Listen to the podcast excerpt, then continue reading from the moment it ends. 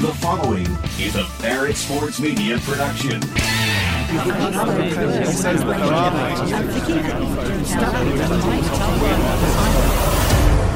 We do the digging so you don't have to. We've got breaking news. Breaking news. Breaking news. Bringing you the biggest stories from the industry you care about. This is the Media Noise Podcast. Well, let's hear it. Now, here's your host, Demetri Ravanos.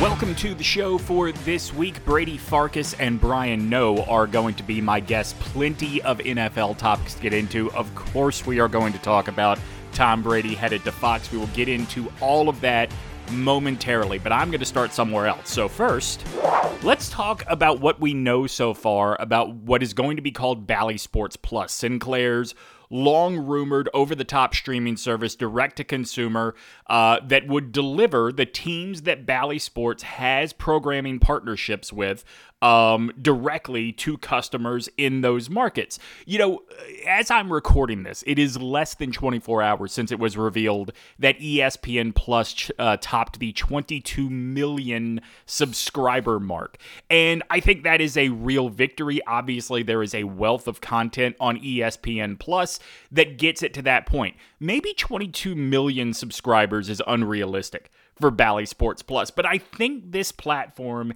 can be successful for a different set of reasons. First of all, while ESPN Plus offers a variety of content, it's great if you're a UFC fan, it's great if you're a fan of uh, you know, like say the Youngstown State Penguins or the Indiana State Sycamores, right? Like smaller college football, basketball, baseball, they all end up on ESPN Plus, and I'm sure the Big 12 and some SEC programming for the uh, you know Olympic sports are going to end up there as well. You know what's going to be on Bally Sports Plus? The NHL, the NBA, a few Major League Baseball teams, teams with decades, if not in some cases a century of fandom built in. So I do think that there is going to be a level of team specific interest that can make this thing a success. The other thing that Bally has working for it, and I hope Bally is smart enough, Sinclair is smart enough to approach things this way, and that is you don't have to fill out the programming.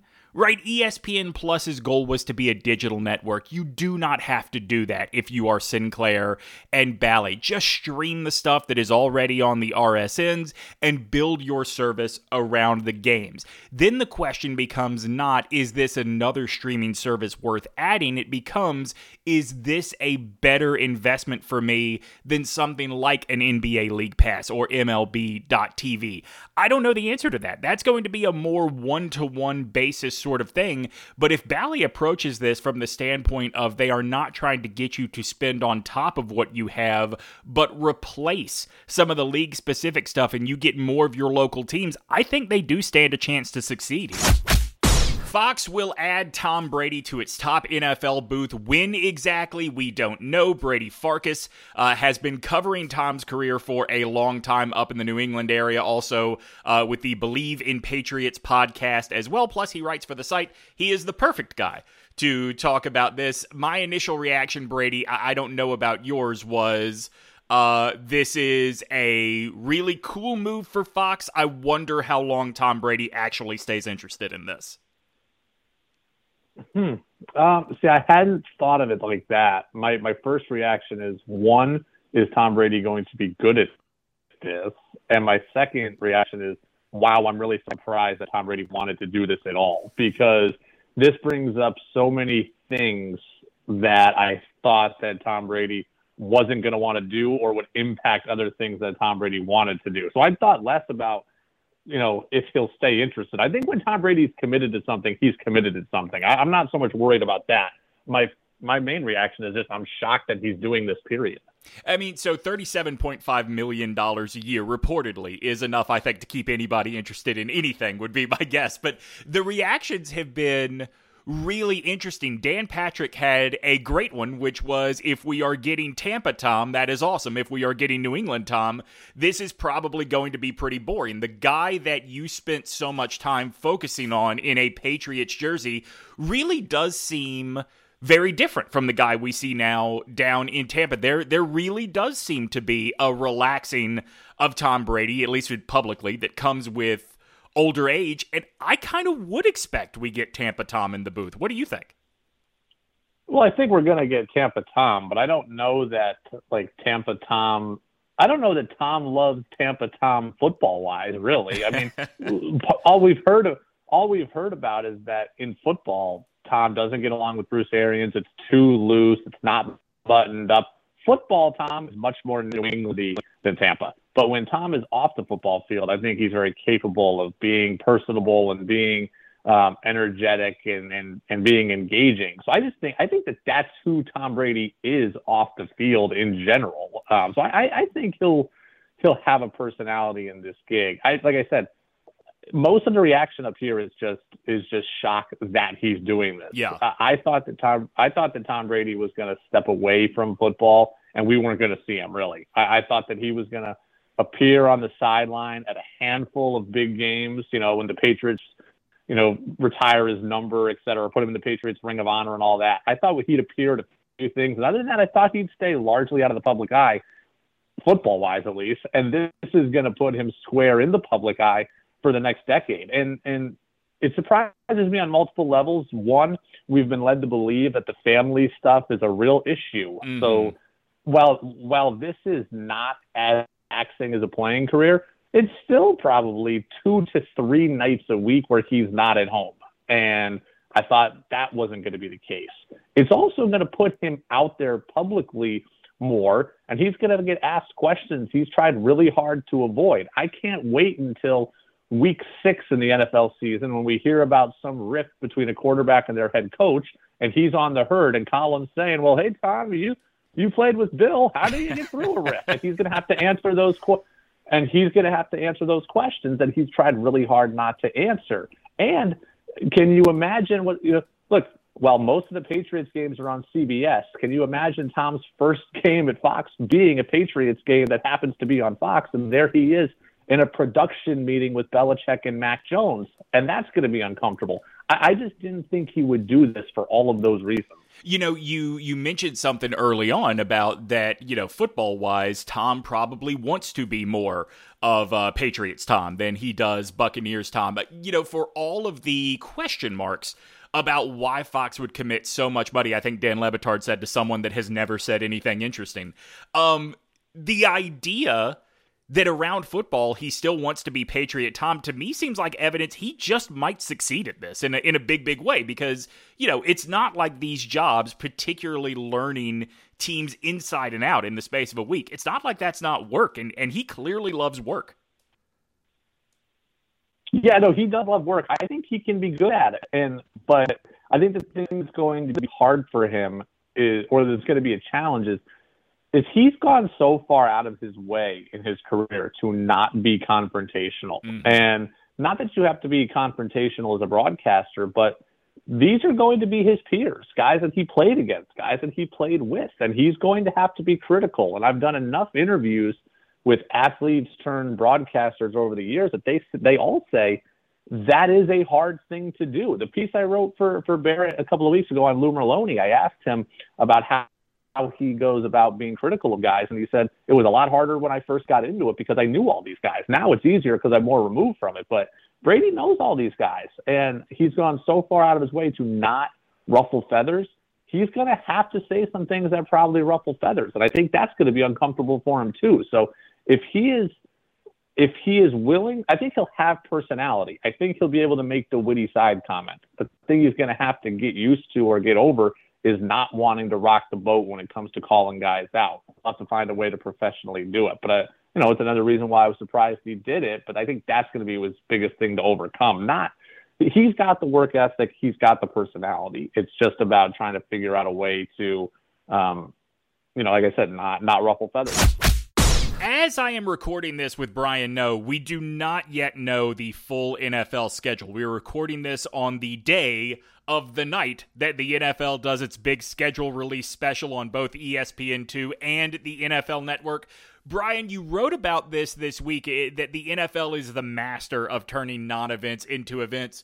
I think this is the ultimate example, right? Because there is nothing dumber than getting this excited for a list of dates, basically. Yeah, it's hilarious, isn't it? And it just shows the NFL will take whatever is working and just give it give us more of it. Where the schedule release, it's been an event. It's like a three hour event on multiple networks, and the NFL's like, hey, you know, instead of releasing all the games on one day, how about we do it gradually with some international games here and here's your week two Monday night football doubleheader there. It just it's a smarter way to do it to stay top of mind. It was just the other day where it's going to be the Broncos and the Rams on Christmas Day. And it's talked about. Of course, it's going to be on sports radio and the TV shows. It's just smarter to wring every droplet of value out of it that you can. And that's what they're doing this year. Well, look at the games they're zeroing in on to really wring, uh, wring a little bit more out of. The first one were the international games, highlighted by the first ever game in Germany. The next one was the Monday night doubleheader, which they announce on Good Morning America on ABC. And then you have the Christmas Day game, which in and of itself is a big deal because we're getting a triple header on Christmas. But the added element of, and oh, by the way, this is also going to be Nickelodeon's first uh, regular season game. Mm-hmm. I mean, everything released before the full special on Thursday night gave you a reason to talk about it beyond just here are the two teams. Yeah, and the the funniest thing was one of their only missteps. They released the uh, the Chargers and Chiefs game right. in week two. It's going to be the first game on Amazon Prime Video. They released that on the Thursday of the draft during the first round. Like it was earlier that day, and it's like no one is talking about that. You know what I mean? It's all about it's all about the first round. But I mean, uh, whatever, right? The they did a good job overall. I think that was one of their only missteps. I wouldn't be surprised, D. You might see this in the not too distant future where they might release a game for each team. I, I don't know. Maybe I, I don't know where the gradual progression goes, but you might start to see that where there are a lot more teams included in the days leading up to the actual full unveiling. As obnoxious as this sounds, it's crazy, but it is. It's smart marketing to just give people more of what they are buying. No, for sure. I mean, I could definitely see some version of this where down the road, you know, we are still getting the big Good Morning America um, whatever is it CBS this morning did the the Nickelodeon announcement on uh, on Wednesday. I could see a version where we're still getting those, and then you know, whether it's local radio stations, whether it's local TV, like local markets are getting there. You know, that's where you go to announce, hey, big news, we've got the Texans, or yeah, we've got the Texans and Jaguars in week four. You know what I mean? I mean, nobody mm-hmm. outside of Houston or Jacksonville is excited, but Houston and Jacksonville would be excited to get their own special announcement for that kind of game. I want to circle back on Thursday night football because you just mentioned it in that answer you know, again, and I'll remind the listeners, as Brian and I are talking, we have not seen the full schedule yet. The belief is that this is going to be the best Thursday night football lineup ever all 14 playoff teams will have a Thursday night game that is driven largely by the fact that this is not just a new media partner, this is a new frontier for the NFL. Streaming exclusive, not a streaming exclusive game, but a streaming exclusive night of the week. It feels like, you know, on the one hand, this is awesome forethought to really deliver big, big games for Thursday night football on Amazon. On the other hand, like, Jesus, how much more money does the NFL need out of it?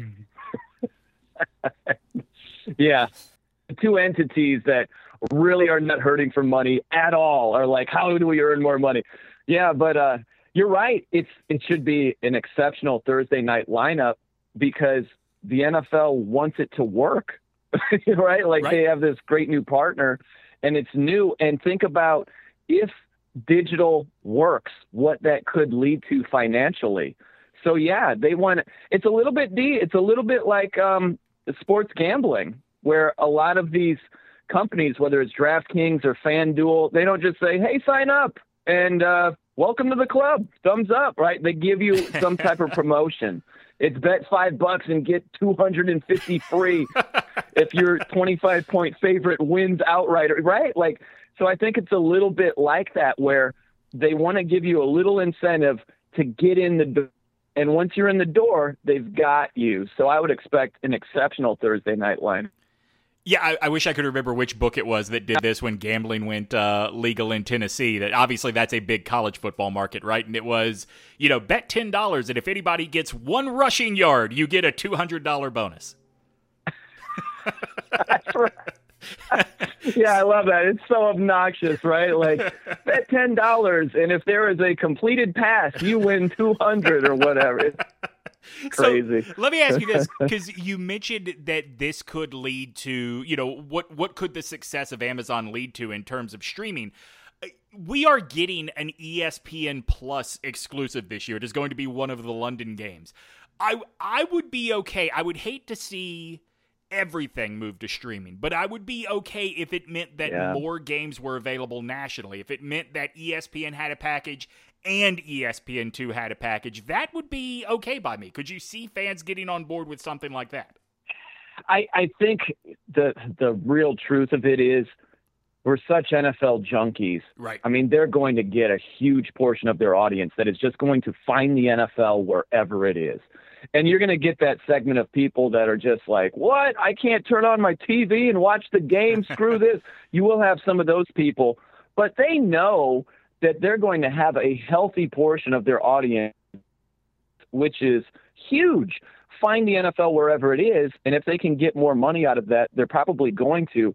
I'm torn on that, D, because I just don't want to have nine streaming platforms right. to find this game here and that game there. We've just turned on the TV for so long, and it has its advantages for doing so. So I just hope it doesn't become obnoxious where the Big Ten is on Apple and this other network has this other conference. I just hope it doesn't get crazy like that, but that is absolutely, we're taking steps toward that being our reality. I was about to say, oh, buddy, do I have bad news for you then? Yeah, I know, I know, I know. That day is not too far away, so enjoy your TV as long as you can. All right, a big thank you to both Brian and Brady for taking the time to chat on today's episode of Media Noise. As uh, we look at next week, I guess maybe we will get in a little bit more to the NFL schedule. You know what I've noticed? Every week I say coming up next week, and then we never get to it. So I'm not going to do that. How about I just say talk to you next week, everybody? This concludes our broadcast day. Thanks for listening to the Media Noise Podcast with Demetri Ravanos. Be sure to subscribe on iTunes and leave a review and check back soon for new episodes. To stay up to date on the latest sports media happenings, visit barrettsportsmedia.com.